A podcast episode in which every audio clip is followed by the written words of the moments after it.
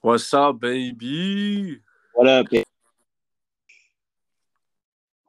Auntie? Heart Attack Jack, welcome to the podcast, buddy. It's an honor to be here, man. Standing in the footsteps of giants. For those expecting the usual visit from the commish, longtime listeners, my apologies, but we got Heart Attack Jack in the mix tonight. Pardon the service interruption, but we're doing good, you know. We're loving life. It's about 20 degrees in Chicago right now and snowy as hell. That's kind of warm, bro. It's not bad, yo. You know, it's a dry cold, if I might say so myself. The wind is died down. Hasn't been too bad for the last couple hours. Cold is cold as long as you don't got wind. If you're a longtime Midwesterner like me. I know you got Chicago roots too. It's manageable, you know. Yeah, 20's not too bad. The range on the blizzard, for those that don't know, was potentially 2 inches and up to 20 inches in the Chicago area, which is just quite the range. One, and then two, glad to hear it's not too bad. Yeah, every other school district in the state closed down today, but Chicago Public Schools stayed out, so I was in work, as were all the shout-out Chicago Public School teachers. We all showed up today, it's a Midwestern lifestyle. Damn, Santi, you're killing it out there, bro. Not even 20 degrees in a blizzard? Bro, dude, I'm good. No biggie. Nah, bro. I've been through -40 degree wind chill my first year here. What was that? 2013. Man, that was the worst winter I've ever had here. But fortunately, it was my first one. So, you go you start out with that as your first one. Everyone after that becomes easy, right? That's true. That's very true. And I don't think it's -40. That's quite the. That's damn. Damn, yeah, that was record Siberia. That's record the North year, Pole. Bro. I knew 12 different kids at Loyola who transferred that year from that winter alone.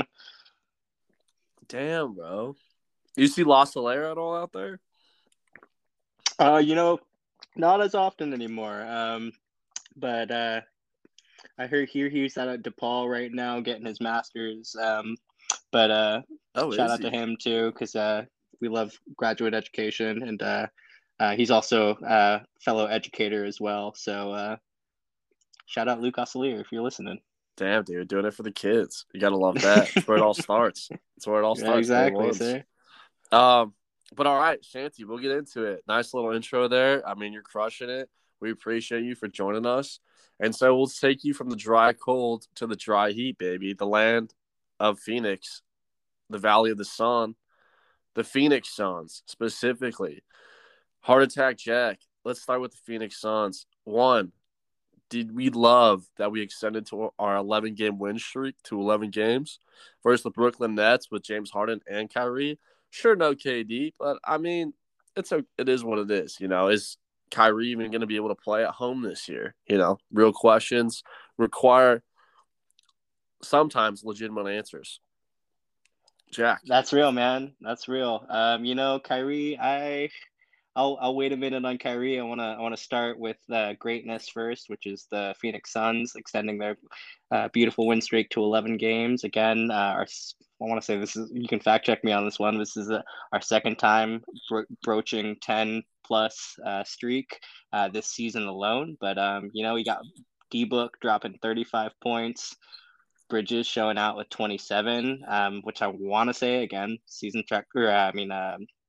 fact check me on this one, but I want to think that was a season high for him. But hey, we have one of the most dynamic scorers in the game right now with D-Book, Devin Booker, for those who are unfamiliar, coupled with one of the best passers in I would say NBA history, in the NBA now even, but point god. And yeah. Point god. You said it. You heard it here first on the DHP. Chris Paul. Two of them alone, D-Book and Chris Paul, would make a formidable offense, honestly. But, that's the thing about what's so incredible about this Suns team this year. You can't key in on one or two guys when you're playing them. If people try to just really press in on their defense on CP or Booker, you've got options. You got Ayton on the low post. You got Crowder who can open up on those baseline threes, which like drive me crazy sometimes because I know he takes them so liberally, but like when he hits them and when he gets hot, he gets hot.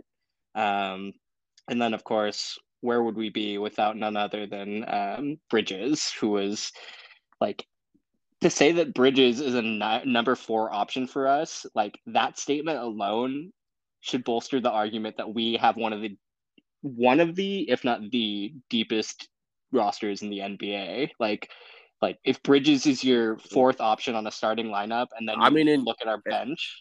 And you could argue he's actually the fifth because Cam Johnson this year, I mean, who's better?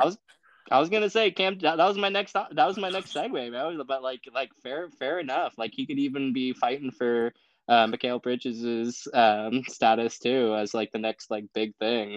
Cam Johnson has been an absolute stud filling in for the injuries lately. I mean, like if you can be putting up 10, 20 points on the bench on a regular night, like not even as a starter, like you're going somewhere, especially on an up and coming team like the Suns where you got competition in minutes from Booker and other like a really talented other court of folks he's competing with.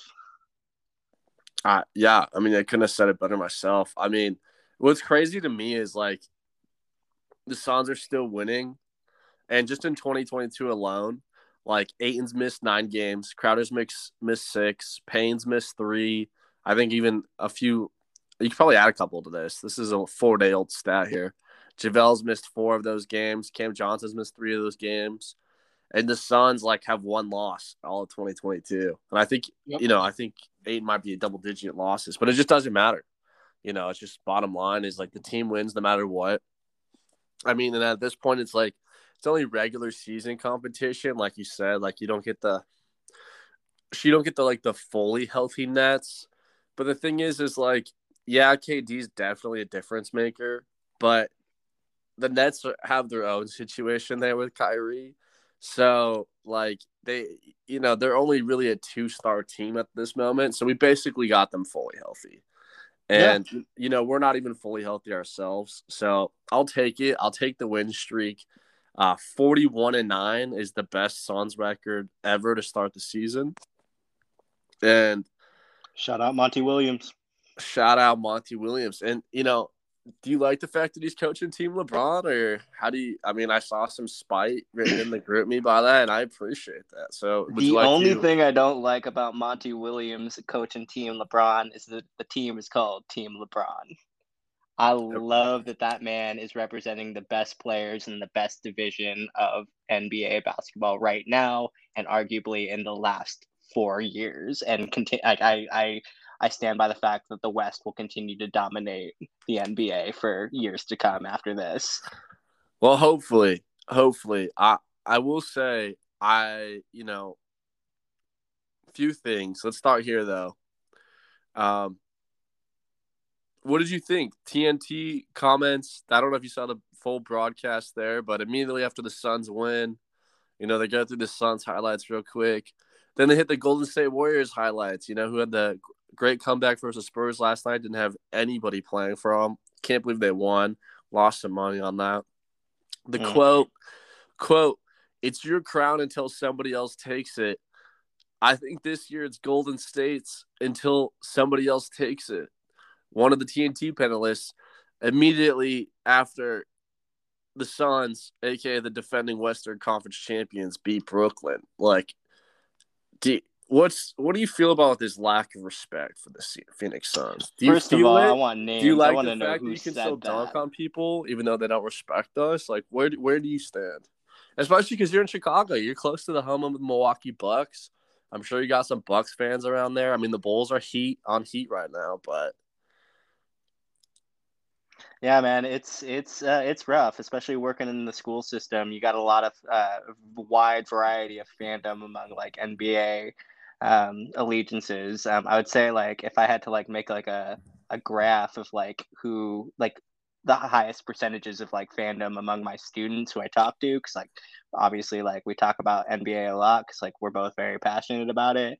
I would say most of like my students, their favorite teams are Lakers and Warriors, which is unfortunate, but like really? Makes sense.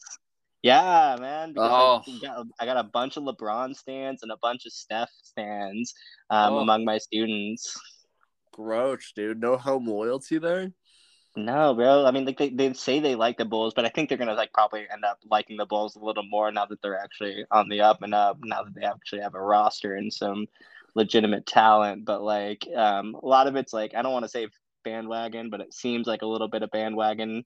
But of course, like you got these kids who like the Lakers, not because they like the Lakers, but because they love LeBron, and like the Warriors because not because they like the Warriors, they love Steph and Clay, but one of my favorite stories to tell in regards to figuratively dunking on folk hate on the Suns. So last year during the playoffs, I was working in an 8th grade classroom, and I had this student who he and I had a really great thing. He would always be in my tutoring sessions.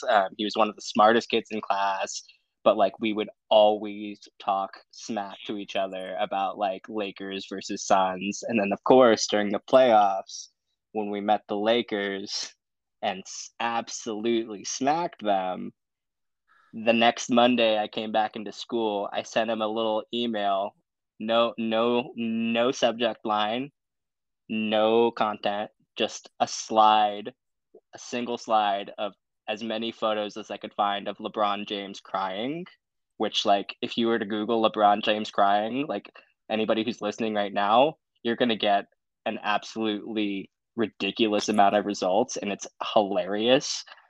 And I put as many as I could in a single slide of a Google PowerPoint and sent it to him. And he opened it middle of class and all of a sudden just started blowing up my chat. How could you do this to me? You did me dirty. It was all in good fun, of course, but his reaction was so funny. And I just was laughing my ass off because we were in Google Classroom, as a group. So you could just see me reading the email with my camera on in the middle of this class of 30 students just busting up because it hurt him so bad, in the most fun way, because it was all in good fun, of course. But yeah, I mean, he did cry. It's not that big of a deal, He's not a big deal, man. To talk shit and cry a little bit, We're teaching life lessons here. That's what it's about. Exactly. We're teaching life lessons. Sometimes you get talk shit back to you, Yeah. And you better win, humble. Otherwise you lose. Yeah. Exactly, sir. I love that, dude. I love that you're smacking kids down in class. That's savage. That is so if they can savage. Roast me, I can roast them. That has been my rule since day one, maybe day two, because day one I just got roasted like no other. And I'm all right, if they can do this to me, I can roast it to them, or I can roast them. And of course, that's how I really won them over. That's what every teacher or every student wants from their teacher, right? Somebody who'll give it right back to them. I couldn't have said it better myself, dude. I love that. I absolutely love that. So not too many Bucks fans, though. That kind of surprises me, to be honest. I feel like Giannis would go deep in that area. Not among the students, but among my coworkers, I definitely have people who are Milwaukee transplants. I remember last year, another guy in my the kind of team of folks I worked with who had my same position of supervising other people. He was from Milwaukee, and every time we'd have a virtual team meeting, he and I would always exchange riffs about the Bucks and the Suns. And I remember finally when we lost in the finals to the Bucks, I was you know what? I don't even care. We lost to one of the next best greats of this game, who we're going to be talking about for decades to come. Yeah, so, I'm not mad about it. Yeah, I mean, if you listen to Alec. If you go back and listen to Alex rants on that, I mean, it's not like they were calling fouls against Giannis, but they were calling a lot of fouls for Giannis. So, yeah. There's only really so many ways to defend that type of officiating, Yeah, man. At the end of the day. But we'll move off of Alex rant since he's not quite here. We'll see if he can join us today. Stuck in a club meeting. Unfortunately, med school kids, freaking nerds, dude. Can't hang. But yeah, dude, do you feel like Devin Booker gets enough respect in this league, though, for how good he is? I mean, he gets snubbed in the All-Star. CP3 gets snubbed in the All-Star. These are potentially two MVP candidates. You know what I mean? Like, how Why can't they get any respect, Santi? Why can't they get any respect? It's tough. I mean, he's dating Kendall Jenner, bro. I mean, not only does he have game, he's got game. You know what I mean? Like, he's got game on and off the court, bro. Like, why does this man not have a reality television show? Why is he not being talked about more? Like, I see so many people get hate, like, for, like, writing these articles comparing him to, like, a young Kobe. I don't think that's that far off. Like, mad respect to Kobe, and it might be a little too soon to start making comparisons, but, like, I don't think it's that unreasonable. I don't think it is. I don't think so. I mean, I personally am not a Kobe fan. But I think the comparison is, like, you know, Kobe. I mean, obviously he's not Kobe yet either. You know, like, there's definitely a thing, but I mean, he's putting up 40-point performances in the finals. I mean, he scored 70 when he was like 19, and I think they even lost that game, and he still dropped 70 in like one of the worst years that the Suns ever had when he was like just drafted. But if you're still able to like be that dominant on a team, like, I'm not saying he is Kobe, but he has as promising a start as Kobe, I think, at this point. He's in a franchise that has the potential to blow up. He has this backup of both veteran power and young guns to, like, really help blow up his career. I hope to God that he stays at Phoenix until, like, the end of his streak, which I hope will be decades to come. But, like, do you feel like this is a dynasty, Shanty? Do you feel like this is a dynasty incoming? Like, because you look at the West, right? I mean, Suns are clearly dominating everybody. We have had a rotation of injuries. I mean, Golden State, though, is Golden State back? I mean, I guess that's like a real question. But then you kind of look at the rest of the West, and the Jazz now have some injuries. But are the Jazz really like a rival to Suns? I don't know if I think so. Or, you know, Lakers, I mean, who knows? Lakers in the playoffs, you know, if they can get into the playoffs, you can't overlook them. That's for sure. Mm-hmm. Will they get there? I guess really is a question at this point. The Clippers, you know, will Kawhi be back? But Paul George is having a great season. I don't like Paul George either. Just slide that in there. Respect. 76ers, though. I mean, but who knows with the Ben Simmons saga, but that team's really, really good. I think we match up not that great with them, personally. I think Brooklyn, you know, the East, you know, the Miami Heat, you know, tough, similar type of team, has some tough players. The Bucks, obviously, I think are our arch rivals for this year going forward. If we face them again in the finals, like, you know, fuck the Bucks. You know, it is what it is. Like, do you think those are our rivals? Like, who stands out to you? Like, who's really in – you know, because regular season is one thing, but at the end of the day, it's about how many titles you can win, which I guess is saying something for the Suns. But obviously, like, playoffs seem inevitable at this point. So, like, how deep is this team? Who do you see out there that could, you know, really match up with us? Honestly, like, this is probably going to be one of, like, three of my hottest takes on this entire pod. Like, I think this might be the first one I've given those. I love that. First of all, let me stop you there, Shady. I love that you set the tone with saying one of three. Let the listeners know that there's two more. I respect. Oh, that. Yeah. That is A+ high quality podcasting right there.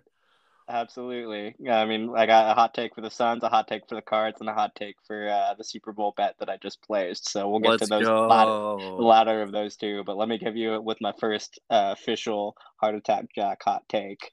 The Suns win the finals once they win the West.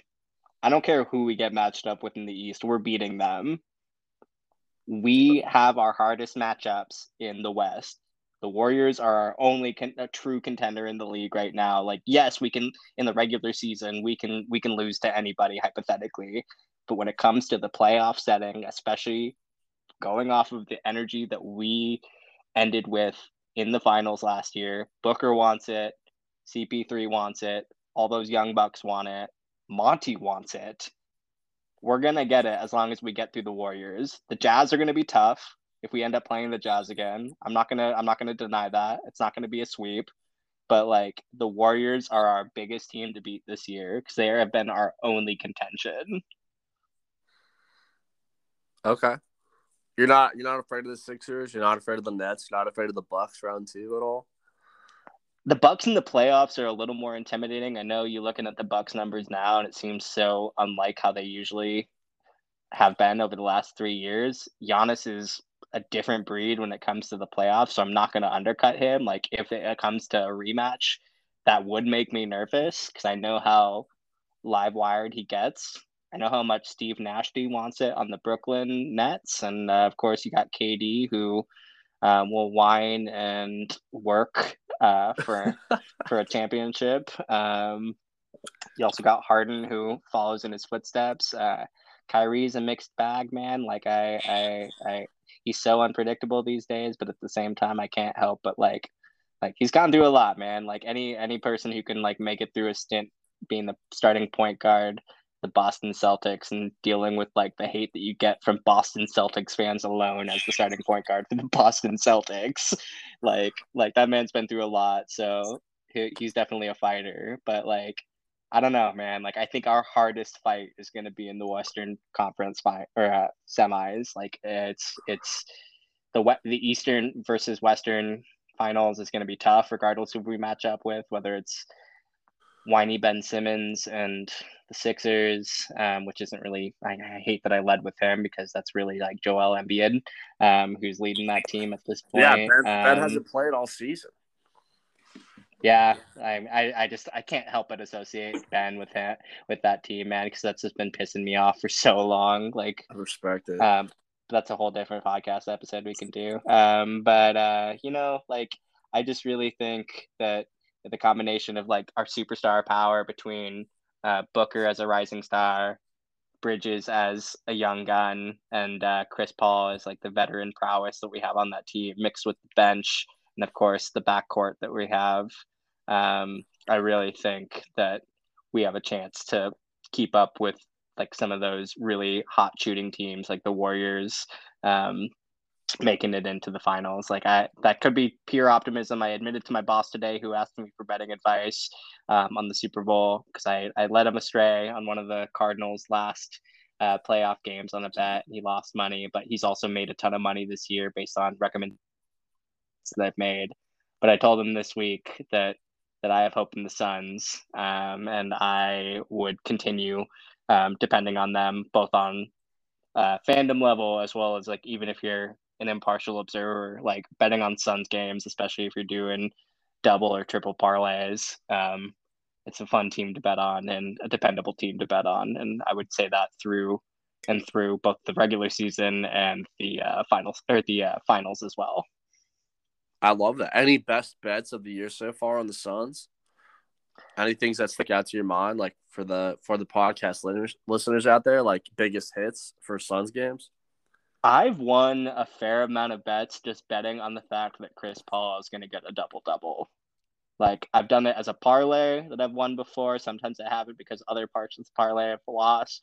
I've done it as an individual bet, and it is a dependable bet because that man puts up consistent numbers. You can almost, not almost always, I don't want to like lead people astray and then get a lawsuit against the DHP for like false advertising or any of that shit, but like...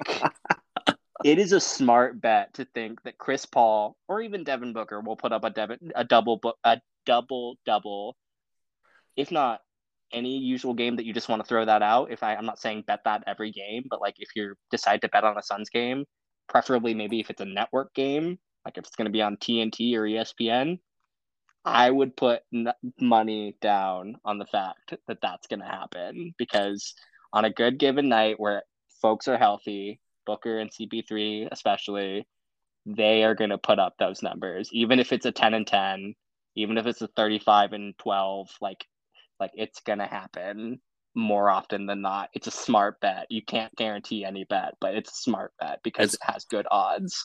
I love that. Okay, so you have the Suns in the finals, right? Obviously. Absolutely. Okay, who do you got us beating in the East if you had to pick one? I think the Bucks are going to get a low seed, but then really come out because that, again, like I said earlier, like that's kind of their element. Like Giannis likes to impress people. Giannis, if he's healthy, can really go above and beyond for his team. And then you also have a pretty good bench, not even a bench, but a pretty good like backup force with him. So I would really if I had to bet, like right now, if you're asking me gun to my head, like I think the Bucks are going to be somehow either in the semis or in the finals. Like if they're not in the finals, they've lost in the semis. And if we reach the point this summer where we have to go back to this and do a recap episode where I right my wrongs, I'm willing to come back to the show and do that. But I think that could very well be a case. I love that. Okay. I mean, those were all great takes. I mean, definitely started to heat up the pod right here. So let's just get to the, Suns clutch. But I got to talk about something even more clutch. We got to talk about a circle. We got to talk about a fire pit. We got to talk about a blood sacrifice. We have to talk about Heart Attack Jack. And just, walk us through what it's like, to sacrifice an innocent life for a fantasy victory. And, unbelievable comeback, obviously, against yours truly, obviously. I will not say that I'm not upset about it, because I most certainly am. And so, Santi, why don't you, one, this is your time to rub it in my face. Two, this is your time to talk about whatever you want to do, fantasy-related. Obviously, did not capture the chip. Pour one out. A little sad. Honestly, was rooting for you. But, one of the bigger victories, the most memorable victories in fantasy lore up to this moment. Santi, take it away. Of course. The NFL wasn't the only league to have an explosive playoff this year. For those who are unfamiliar, the Dockets Boys family/fantasy league, had quite an epic playoff matchup this year. Our gracious host is, of course, referencing the smallest win margin of that fantasy series of playoffs. The biggest win margin, of course, being 10 between, I believe, I want to say it was like, I can't remember. There was one 10-point margin, but the smallest came down to you and me. I won on a Monday night fluke. I will admit it was a fluke by a margin of 0.16. Shout out Yahoo Fantasy for doing decimals for their wins, because I remember the one year I did ESPN Fantasy and I had to tie a game because they didn't have decimals. That was probably one of the worst nights of my life, but one of the best nights of my life was beating our gracious host here by 0.16 thanks to a absolute egg dropped by Mr. Devontae Parker in the Monday night game versus, I want to say it was the Saints, right? Yeah, I don't even care. I don't even know. But that was a wild tale, that game alone, because that whole playoff series was ridiculous. Again, the biggest win margin being 10. So every game was so close, and all of my games thereafter were close. But when I matched up with you, like the long-standing, like first place regular season champ, like I was nervous. And I remember right before that game started, I had to get on a plane to fly from Phoenix to Chicago, which is a long-ass flight. And I got off the plane. The game was in like the second quarter. The woman sitting next to me was super sweet and trying to talk to me, but like I was also trying desperately to watch this game that was the make or break to my championship berth. And sure enough, the entire drive from the airport to my house, I was just desperately watching this game, praying that every pass that Tua flew or threw was to anybody but Devontae Parker. And sure enough, that happened. That was a sweet win. Definitely one of the greatest games of that season, if I might say so myself. I'd say if it was anybody else, but I just so happened to be in that game, so it sounds like a little more of a brag. I also beat the another fantasy legend, Jordan Bruner. Shout out Jordan Bruner and God 100 by like I want to say 0.8 earlier in the season. So the name Heart Attack Jack is well earned, not just given.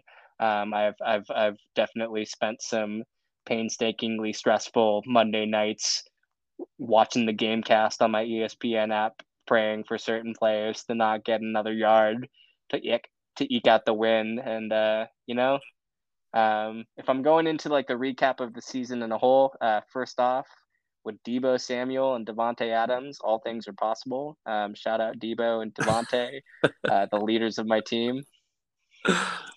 Respect. Yeah, man. Debo Samuel, snagged him at the end of the 7th round. Pretty sure he had like double-digit games for all but like 2 or 3, which is absolutely unexpected. Like, he was definitely a kind of a not a high risk, but low reward, definitely, as like drafting it. But I remember immediately when I drafted him in the 7th, Jordan Bruner, again, shout out Jordan Bruner, God 100, messaged me in like the league chat and was just like, damn it. Like, I was going after him. And if you knew you stole somebody right under the palms of Jordan Bruner, that's how you know you bagged a winner. So it was a great take from him. But of course, Devontae Adams cannot go without recognition. I've been playing fantasy for 15 years, and I've always hated drafting anybody but running backs in the 1st round. But this year I landed 10th out of 12 picks, which, like, that's rough if anybody else listening has ever been in that position. And I feel like in most leagues at that point, like, your best option is either like a superstar caliber receiver, like Tyreek Hill, I think, was the only other person taken at that point. And of course, we had a couple of other options in the mix, Cooper Kupp. You can either get hit something like that, an elite back, not necessarily a superstar, but like an elite back, like a Jonathan Taylor or Joe Mixon, or like Patrick Mahomes if you're 12 years old or like from KC. Like, either, like, those are the only 2 types of people who are willing to take the number 1 quarterback in the 1st round. Like, I'll stand by that. Like, I guess that's 4 hot takes if you want to consider that one of my hot takes. But I love that take. That is facts. Also, just want to point out that this probably was the best game. I've now gone into my Yahoo app, have pulled up the game. I lost 134.8 to 134.96. The projections were 108 projected versus 111. Joe Burrow, for me, had 38 points. Josh Allen, for you, had 31 and finished the season with the number 1 overall ranking for fantasy. Crazy. Chase Edmonds had 19 points for you, 18.7, right? Yeah, 18.7. Yep. Right? That's what it says. Why does it? I don't know. It's pulling up weird. And then I had AJ Brown with 20. Damn, bro. This hurts just looking at it again, honestly. This sucks. That was Antonio Gibson with the big game for you. Tony Pollard freaking stole points from you all freaking season long with Zeke Elliott. Worst 1st-round pick maybe of all time. That was probably one of the best parts of it, though. Like, I knew I was nervous coming up against you, like Tony Pollard versus Ezekiel Elliott. But Pollard showed out, man. He was inconsistent, but he still put up good numbers throughout the year. Even on his like 5 or 6 point games, he still like led me to some victories. So I can never hate on that man. Well, and then you got Javonte Williams here. I mean, how did you come up with these running backs, bro?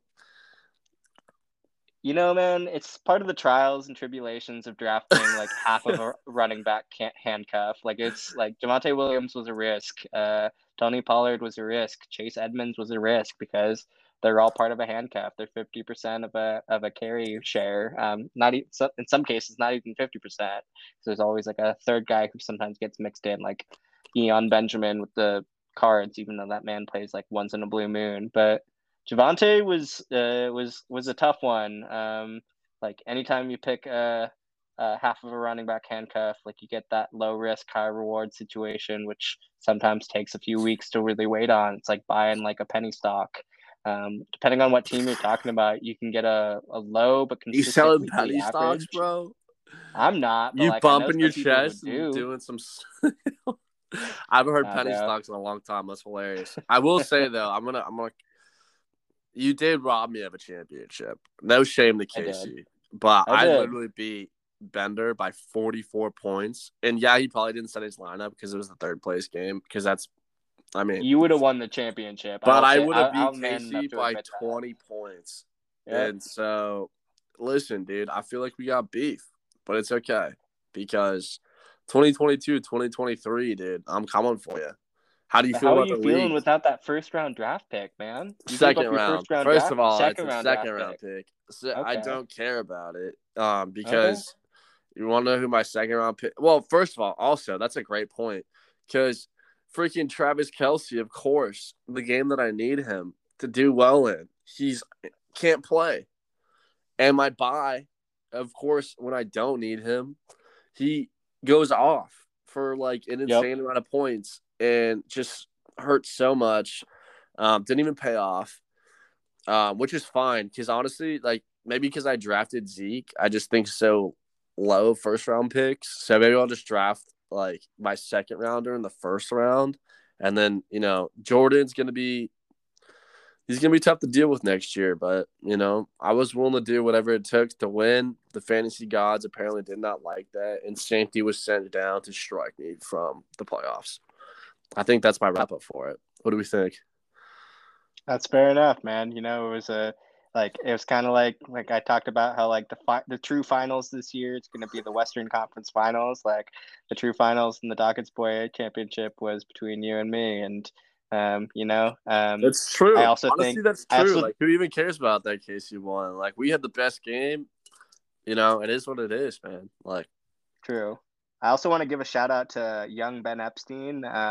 I do really think that there's a whole episode worth having on, like, should Ben have been there? Because, like, you know, I think speaking of robberies, I think, like, the two top robberies of this past season were both your robbery in our game, but also, like, Ben being robbed of a playoff berth because, like, Casey said it himself as his team name, Ben should be here. And part of me wondered, like, should Ben have been there?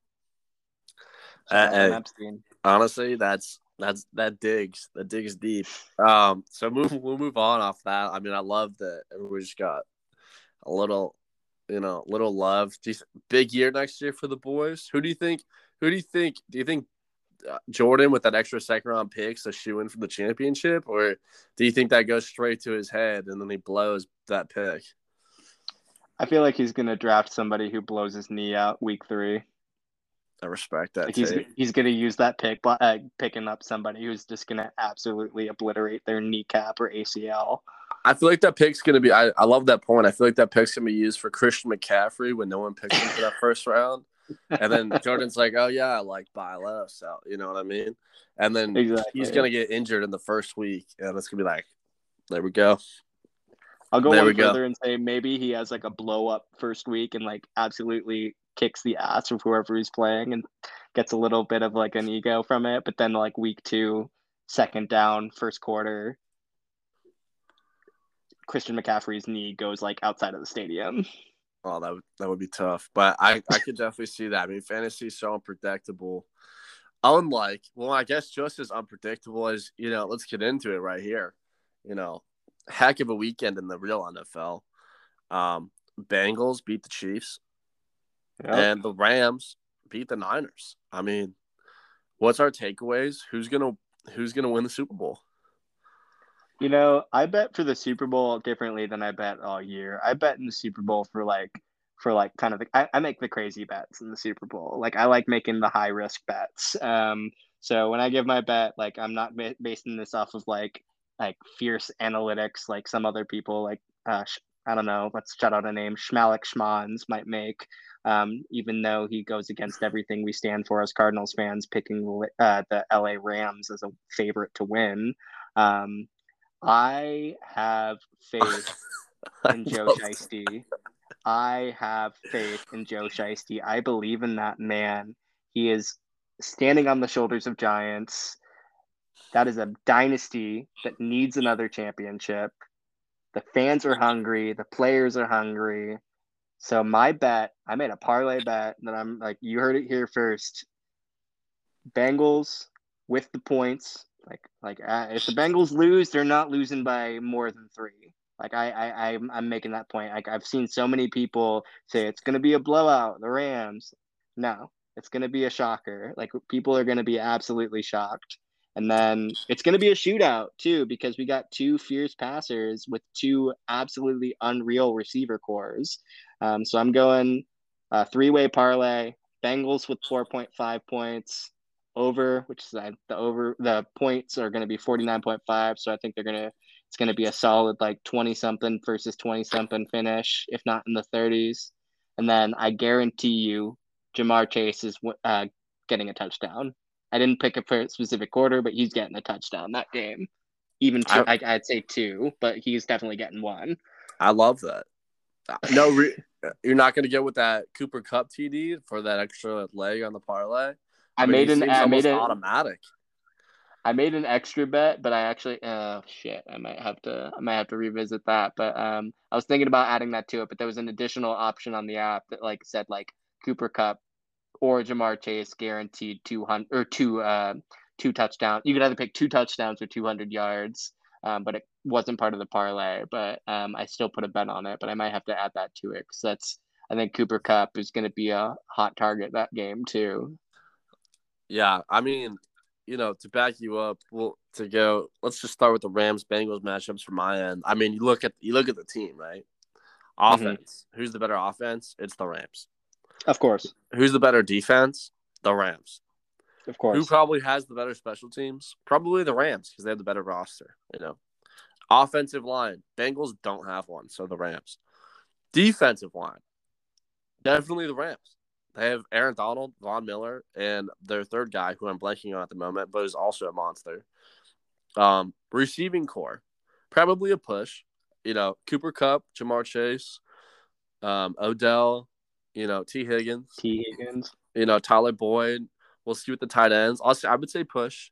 Secondary, I mean, Jalen Ramsey, you know what I mean? Eric Weddle's willing to put his face in other people's faces. You know, that's, you know, I got to go Rams. Coaching. There's no way you're telling me Zach Taylor's a better coach than Sean McVay. You're just not. No. Experience. I mean, the Bengals don't have any experience. So the Rams. Then you're going star power. You know, like, who has the most stars? I mean, this Rams team is basically a George Steinbrenner Yankees team. They just signed everybody they possibly could that had a big name. That's what it feels like. And the Rams are playing at home.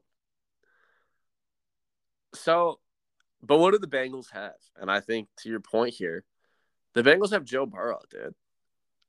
And I think that makes this matchup very even at the end of the day. Because you know what Joe Burrow has done with Ja'Marr Chase? Never lost a playoff game. And that, to me, is a lot, especially when you think about the teams that are playing in college, especially when you think about how good that LSU team was looking back at it. I mean, that team was freaking hilariously stacked. It probably is the best college football team to ever be assembled, and obviously we'll find out in 10, 15 years from now, but just totally absurd. And so I love your Bengals pick.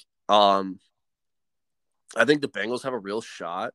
I don't know. I think if the Rams win, I don't know, man. It's just tough, dude, because the Bengals don't have an offensive line, and the Rams have the best D line. And I'm a little scared for Joe Burrow making it out of this game alive, to be completely honest.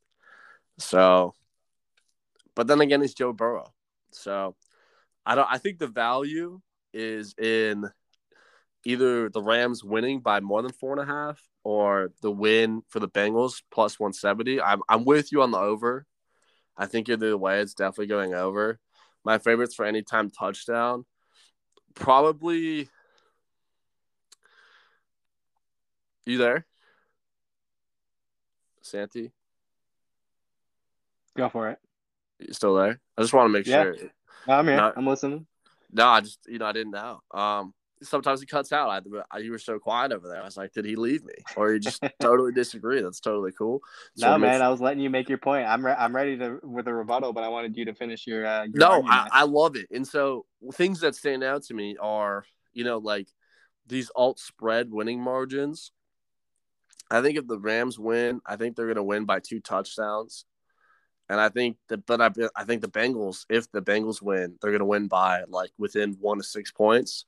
Bengals by 1 to 6 is plus 425. Rams by 13 to 18 is plus 600. I think those are both good bets. Coin toss bet. I mean, what a shit show that is. Anyone who bets on a coin toss like is fucking degenerate like me. And so I chose tails, obviously. But yeah, dude, I'm with you, and it's tough. Passing TDs, I would say over for Joe Burrow of 1.5. Definitely.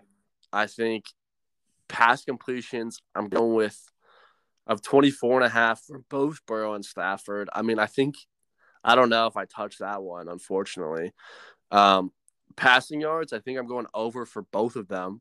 Joe Burrow with 275, Matt Stafford with 280. Because they're both just – Joe Burrow's going to have to run for his life and throw, like, 80-yard touchdowns, in my opinion. Yep. And then, you know, over-under receiving yards. Cooper Kupp is 107.5, I'm looking at. I don't know if you can bet that high. I don't know if you can take that. Ja'Marr Chase, 80. I like that one. I'd probably hit the over on that one. T. Higgins was 71. I'd probably hit the over on that one. Odell was 66. I would probably hit the over on that one. There's a lot of good bets here. A lot of good bets. Anytime touchdown scorers, I'm with you on Ja'Marr Chase. I'd probably go Cooper Kupp. I'd probably look at Matt Stafford with a potential QB sneak that he's already done twice in the playoffs. I hit on that for the Bucks game. But yeah, man, I don't know, man. It's hard to bet against the Rams, in my opinion. But I will be cheering for Cincinnati, like, all the way, because Joey B is the man, and if anyone can do it, he can. Yeah, man, I feel you. Like, and you're not wrong on any of, like, the on paper stats that you just, like, gave. Like, all of that is very real, and, like, I'm willing again to do a follow up episode if I make worst call, and it's over. Like, it's like a 35-0 victory Rams. But, like, my thing is, like, when I said Super Bowl bets, like, I'd bet differently with the Super Bowl than I do during the regular season. It's because it's the Super Bowl, man. Like, not only do you have, like, the paper stats, which, yes, mean a whole lot because that is what you've spent 17 weeks of the year, like, earning, and those are the numbers you've put up, like, through blood, sweat, and tears. But, like, the Super Bowl is something that every one of these players dream about from the beginning of their football careers in Pop Warner, man. Like, Joe Burrow won a championship in college, rightfully so, and he knew what he wanted next. I think Ja'Marr Chase has had an absolutely unreal start to his career as a professional football player, and is lucky enough to be paired with an offense where he can flourish like that. But, like, numbers aside, you have to think of, like, it's not every year, but there are so many years that we can cite in the past of the Super Bowls where numbers have been irrelevant and spirit prevailed. So, like, you know, this year has been a hard year for everybody, inside and outside of the NFL. But I think, like, if you have the right spirit to get through it, that team is going to get through it. Say what you will about, like, the emotions being involved in it. If there's any, like, strictly facts and numbers people listening right now, but Cincinnati is hungry. Like, I give them a shout out because, like, I've seen how absolutely riveting the Suns fans rallying around the Suns has affected their victory and their rise to a championship caliber team. I would argue that the Bengals have probably been waiting longer. Like, I know a lot of Midwesterners out here in Chicago or from Cincy who have just gotten the most visceral emotional reactions from seeing this happen again.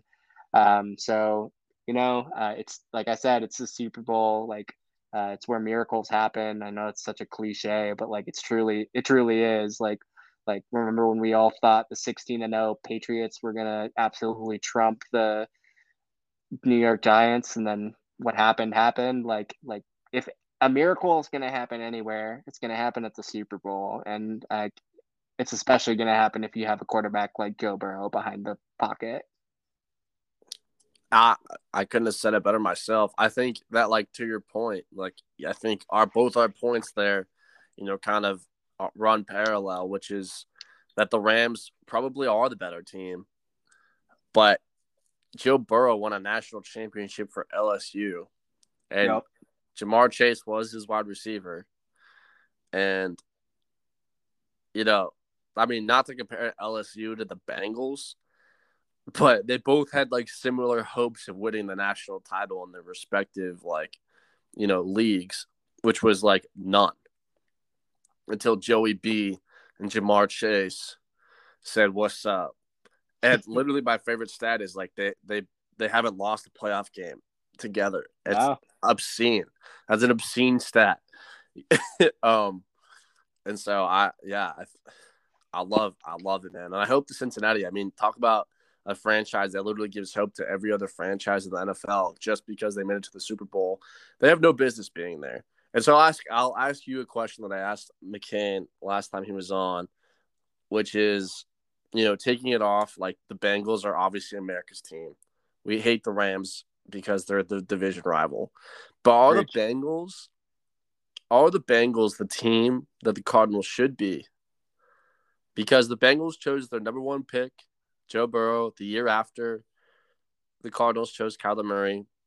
They both hire, you know, like the prodigious offensive head coach. And one team is in the Super Bowl, and the other team probably had the worst way to end the season that you could possibly have in, like, the history of the football. So what do you think of that? You know, man, I wish that they could have been the Bengals, because they could have been, and I will say they absolutely could have been, but I'm not going to blame the reason why they're not on any individual player on that team, especially Kyler Murray.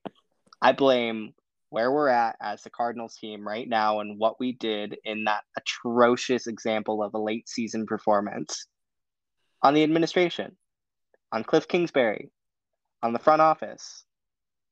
Could Kyler's performance have been better? Could he have outmatched Joe Burrow's numbers? Absolutely. Absolutely. But, like, they're both young quarterbacks. They both have their flaws. A lot of that has to be, like, counteracted by, like, the coaching staff. Joe Burrow clearly not only has the team to flourish around, which I would say Kyler does too, because Kyler's got an amazing receiver core. But sure, the fact is, like, Kyler struggles with his own individual, like, issues as a player, like as a fellow short king, like, I acknowledge his struggles. I might be biased, but I still have hope. But, like, he's an easy scapegoat for our late season performance, and I don't think that's at all on him alone. I think we absolutely could have been where the Bengals are now. I think injuries hurt us in that process. I think that coaching opportunities and missed opportunities absolutely affected that. Like, I think that's the top tier of, like, the reasons why we ended the way we did. But I don't blame Kyler. I think Kyler could be Joe Burrow in the next year. Would you rather have Kyler Murray or Joe Burrow? Kyler Murray.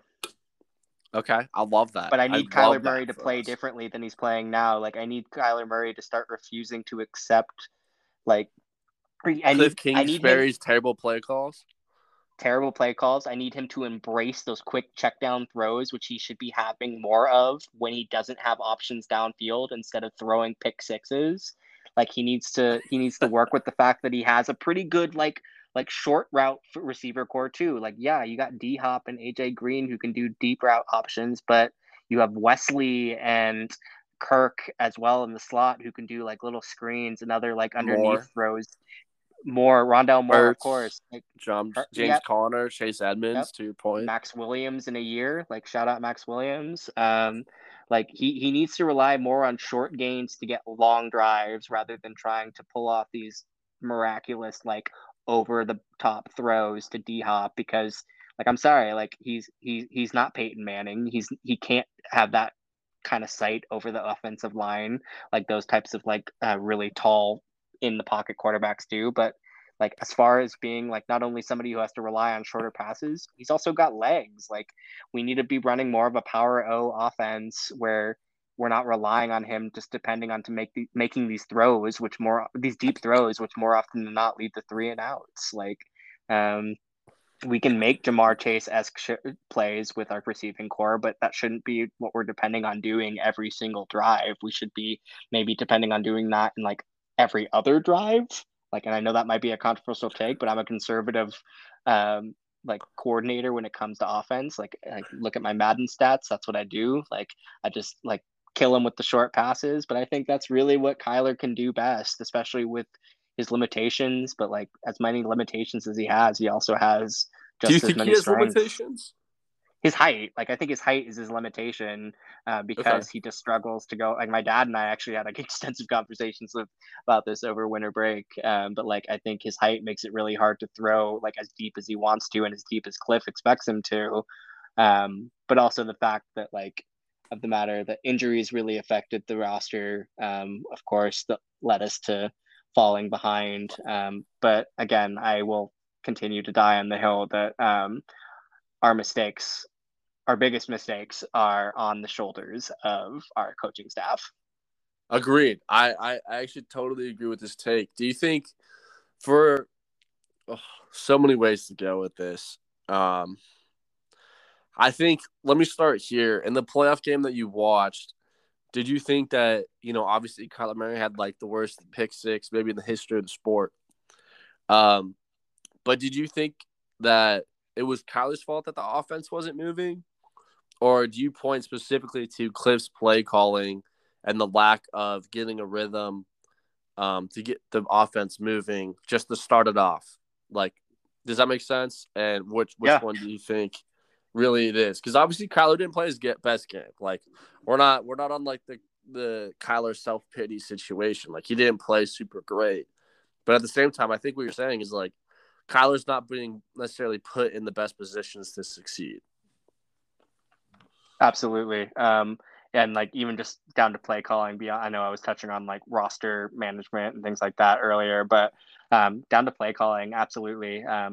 That pick six was atrocious. I really think it's hard to put all of that blame on Kyler, even though he threw it. So like I agree with you, definitely no like pitying Kyler, but like he has his responsibilities in that. But again, like I think the play calling that we were calling in that game, we got nervous. We wanted to really try to make up for lost time, but we should have really just taken our time and inched forward, making those gradual, small but biting passes. Again, like I'll take 5 to 15 yard passes over like attempted 20 yard, 30 yard lobs any day, especially when you're trying to like inch away at a lead with a team that's not necessarily like Tom Brady caliber. As far as like if you give Tom Brady the ball in the same situation, you know he's going to throw lobs that are more often than not going to end up either within the goal line or in the touchdown. Do you say that because of Kyler Murray's talent or Kyler Murray's experience so far in the NFL? Experience. I think he's got the talent to be able to pull off a game like he was in with the Rams, but I think right now his experience combined with the fact that he has a coach who doesn't know how to work with him in a way that is meaningful is really affecting his performance. I think we should keep Kyler at all costs and get rid of Cliff.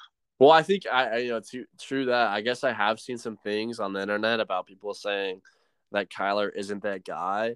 I would just like to point out to whoever that may be, I don't think it's anyone in our group for any reason, but that, you know, quarterbacks with franchise QB talent don't really just come around in any draft. You know, our previous franchise quarterback was Josh Rosen. So, you know, just for, you know, the drafting capabilities, it's not so easy to find these guys. And I think to your point too, like, you know, you look at that second Rams game. Yeah, we lost. Yeah, we didn't play well. But you know who did play well? James Conner. How did we get him the ball? Short passes, like you were saying, feeding him the ball. And to think that you're going to go up against the Rams for the third time, second time when they had Von Miller. They obviously have Aaron Donald. The other guy's Leonard Floyd. Remember now this time. I mean, our Rodney Hudson, you know, can do a good job against Aaron Donald. But that's one dude. Left tackle, DJ Humphreys, he had the most false starts in the league. Probably he's a Pro Bowler this year. Congrats to him. But at the same time, his false start penalties leading the league. You got to realize who's in our division. It's Von Miller. It's Aaron Donald on the same team, or Leonard Floyd. You know, that's a heck of a D-line right there. It's probably going to destroy the Bengals. Then you have Bosa for the Niners and that D-line. And then you have the Seahawks who, like, whatever, you know, it is what it is. But it's like we've played tough teams all year long. And usually those edge rushers, you know, like, I don't mind if – long story short, he's our second best guy. But the other three guys are just total liabilities. And so to think that you're going to, like, have Kyler drop back against three elite pass rushers and just have success without getting the ball moving, without D-Hop, you know, who just is that, like, fuck it, he's out there somewhere, just throw it to him guy. Like, he really is that good, which we clearly saw how much Cliff depends on D-Hop for his play calling because the offense didn't move. And considering you have guys like Zach Ertz, James Conner, Chase Edmonds, AJ Green, for all you want to say about him, is literally a Hall of Fame wide receiver. A lot of people in the group don't love AJ Green. That's fair. I stand by AJ Green. I'll say I stand by AJ Green. Well, but at the same time, he didn't have, like, the best season ever. Like, you would have hoped for a little bit more. But also at the same time, like, are we really thinking that a Hall of Fame wide receiver doesn't know what he's doing on the football field? Like, that's where I feel like people in our group have, like, come to with some stuff. And I just, like, I don't stand with that. Like, I don't believe that a guy who's literally going into Canton doesn't know how to play the game of football and doesn't know the plays. And so, and then you have Antoine Wesley, who, you know, had some spurts, but is he a wide receiver too? I don't know. Christian Kirk, 1,000-yard wide receiver. Do we pay him? I don't know. But then you have Zach Ertz. I mean, it's just like you have all these weapons, like, and you didn't use them. And so, like, what was that point? So just to back you up there, heading into the offseason, heading into next year, like, where do you see the Cardinals going? Do you think Cliff is the right guy going forward? Obviously, it doesn't seem like the Cardinals are going to do much, you know, being a mediocre franchise and all, who don't know what it takes to win. But do you think Cliff is the guy? Like, what do you think this offseason, like, we need to do? And then also, yeah, let's start there. Like, who do you think needs to come back? You know, what do you see? You know, as an Arizona sports fan, I always balance the line between woeful skeptic and unreasonable optimist. In that, when I say that, I mean I always have the most begrudging opinions of, like, certain decisions that our coaching staffs make on various franchises, but I also think that every next year is going to be our year. So in all honesty, I would not be upset if Cliff left. I am not confident that Cliff is that guy. I think Cliff has a team that he can really make, or that I think, and I'm not going to say he can make, but he has a championship caliber team. I don't know if he knows how to make a championship caliber team, and I don't know if our GM does either. We have time and time again shown how terribly we draft, how terribly we do in the free agency. We have these superstars, which is great, but at the same time now raises the question of how do we hold on to these superstars and who do we hold on to of these superstars now that cap room is becoming ever so limited, especially when you let me hit you back with that. Like, I think that's an excellent point, but I will say, like, Kime did bring D-Hop, Kime did bring J.J. Watt, Kime did bring Chandler Jones. He's made some trades. He made nice free agent signings. Just to back him up a little bit, but I think that is, like, his only endearing quality at the end of the day. Yeah, and he can get them. Like, absolutely, he can get those players. I will respect that until the end of his tenure and then some. But, like, my question is, like, what do we do to keep them, especially after a season like this? Like, what does he have to do to keep them, and can he do that? Well, but can he? So J.J. Watt's another year, but our free agents are Chandler Jones, Christian Kirk, Zach Ertz, James Conner, Chase Edmonds is a free agent. Yep. If you had to, like, Maxx Williams, if you had to prioritize those guys, how would you like go about making the team? Like, do you think James Conner is a must to come back? Do you think, like, or do you think we need to tackle a running back in the draft? Like, what do you see as, like, the biggest holes, and, like, who do we absolutely need to make sure is back on the team? Like, is Chandler Jones, like, do we desperately need him still on the team? I think Chandler Jones is that guy. I stand by Chandler Jones. I think we need a versatile rusher like that, who can also play decent pass protection as well. But more importantly, he's an absolute edge in our rushing game, both literally and figuratively. So I think he's a definite keep for us, but I'm also a firm believer that defenses win championship in any sport that we're talking about. As far as offense, that's such a tough call between Connor and Edmonds. Like, I'm not saying Connor or Edmonds, but like, do you keep them both? Because as like a handcuff, they play such a unique role in that Connor's clearly the unprecedented power runner who like is getting more of the carries, but then you have Edmonds as a short game pass threat, which can be really important, especially if like Kyler really wants to up his game as like somebody who can put up numbers, but with shorter, more frequent passes rather than like big hurls. I'm not saying we should try to work on keeping Chase Edmonds, but we should at least consider keeping a dynamic that includes Connor and somebody who we can put in when Connor needs a rest, because Connor's a power. Well, so you would rank Connor as more important than having Edmonds, just for those two right there? I'm willing to like if somebody were to like argue me on that, I'm willing to hear somebody out. But like right now, I would say like I think Connor is the better of the two. Okay. And the harder to replace out of the two, because you can find another decent passing back if you either want to draft. Well, you say that, but Chase Edmonds did lead the league in yards per rush with 5.5. I didn't know that, but fair enough. He was on my fantasy team. But then again, James Conner led the league with touchdowns, so it's a tough combo there. I respect that. I think personally, both those guys have to come back, in my opinion. Depends on Chase Edmonds, the priority, in my opinion, because he'll be cheaper. And then James Conner, if he takes a good deal, then you might as well, because just it's not like he was your every down running back. He was your power back to get the touchdowns. Yep. And those, in my opinion, just, you know, a little bit different. I think those guys are personally easier to find out there. But obviously it depends on the free agent clash at that point, so that's relative. What about Maxx Williams and Zach Ertz? Do you need both? No. Do you think signing both and potentially signing both the running backs, does that make you have to change the offense potentially, or just Zach Ertz or just Maxx Williams? And then obviously AJ Green, I think, probably won't be a Cardinal. So do you re-sign Christian Kirk as well, another inside slot guy? So first off, absolutely on the Christian Kirk game, like sad to see AJ Green go. Could have been so much more than it was, but like you said, we still need a versatile slot option, and he's it at this point. Like shout out Wesley, but like Wesley still has a lot to prove, and he's not necessarily a slot guy, if I'm not mistaken either. But as far as tight ends, I think the only reason we have Ertz is because we lost Maxx Williams, so we don't need Ertz. Maxx Williams, I said it earlier, and this is going to be probably – I think this is my third hot take, the promised hot takes that I gave earlier in this podcast.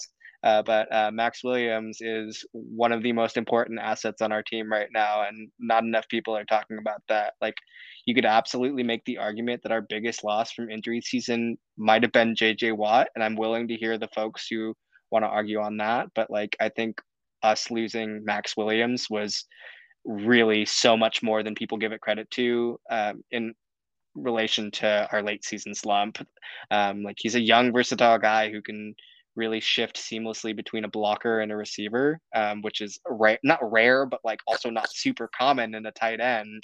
So that gave us a really significant edge in regards to like faking people out of what we were doing, especially when you have an out of pocket guy like Kyler. So you can confuse a lot of maybe not as elite as like a Rams D, but other like lower tier defenses. You can really trick somebody out in that and break big plays, whether it's on the ground or in the air. But, you know, I really just stand by the fact that we have to make the cap room for him. Like we're dealing with the front office notorious for shitting the bed in the off season. But I think like, as far as like, you mentioned it earlier, like we want to conserve a lot of cap room if we do want to keep stars like Chandler Jones and James Conner and Chase Edmonds. Like Zach Ertz probably has, I'm not sure what his like contract is right now, but I'm pretty sure he's got a lot of money that's eating away at our budget. So I have no problem dropping Zach Ertz and going on the Maxx Williams train as long as we invest in like his health, and we hope that he can really continue to perform in this next season, because I frankly think he missed what could have been like the breakout season of his career if he didn't get injured this season. Wow. High praise for Maxx Williams. Okay. Well, we've gone almost we've gone over an hour officially. So I think we're going to, start to – I have so many more questions, Santhi, so we'll definitely get you back on soon. But put me on with the commish, man. I want to do a tandem episode. I want to go tit for tat with the two of y'all and just really hash it out.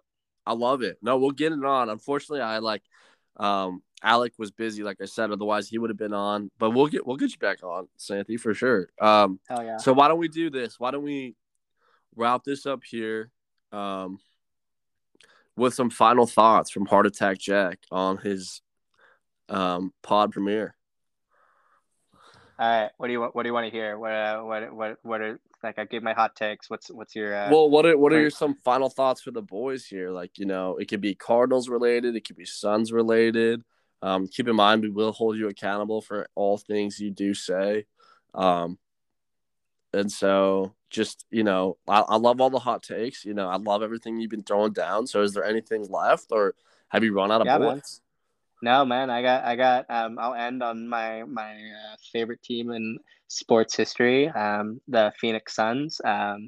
But I just gotta say, I know I touched on it earlier. I am excited for this renaissance that we're finding ourselves in. I think at a time full of so much collective, existential dread with everything going on with COVID and everything else with just the world right now and all of the shit that's so fucked up. The Suns resurgence takes me back, frankly, to the carefree days of childhood where we were watching Steve Nash, Rajah Bell, Sean Marion, Boris Diaw, Mari Stoudemire, Leandro Barbosa, and all those greats, the 2005 to 2007 era Suns. It takes me back and reminds me of a better time. So, 41-9, we're at our best. We had our best start of the season in franchise history, and 2 double-digit win streaks this season. So no matter what goes badly this year in every other regard, at least we got the Suns, man. That's what's giving me hope at the end of the day. I believe in Devin Booker. I believe in Chris Paul. I believe in Monty Williams. And I think we're going to be talking in June and July at a later episode of the pod, whether that's my second or third time back on the show, about a Suns finally getting their ring. I love that. Heart Attack Jack has come on this pod and laid down the wood. He's thrown the gauntlet. He has created hot takes. He has made absolute rational, logical sense, in my opinion. It's been very tough as a third-party observer to disagree with anything Santhi has said, and I think it's mostly because I agree with everything he said. And so we appreciate Heart Attack Jack for joining the Dry Heat pod today. Totally echo everything he said about the Suns. I will say, going – after the Cardinals lost, I was really sad. And then I turned on the Suns game, I think the day after or the day after that even, and they just destroyed somebody. And I was like, okay, Suns season it is, boys. Let's get it going. And so absolutely jacked for the Suns. I don't know who can compete with us. I guess it's Golden State, but I don't really believe that. I'll believe it when I see it. Obviously, Klay Thompson and Steph Curry could go, score 60 points each if they wanted to, but I just think the way the CP3 plays, the way Book plays, what we got in the Suns, I think it's, a little bit more difficult to do that against. And so, Santhi, thank you, sir. Crushed it. Of course. Thanks for having me on. All I got to say is beans, rice, Jesus Christ, and Byron Murphy Jr., baby.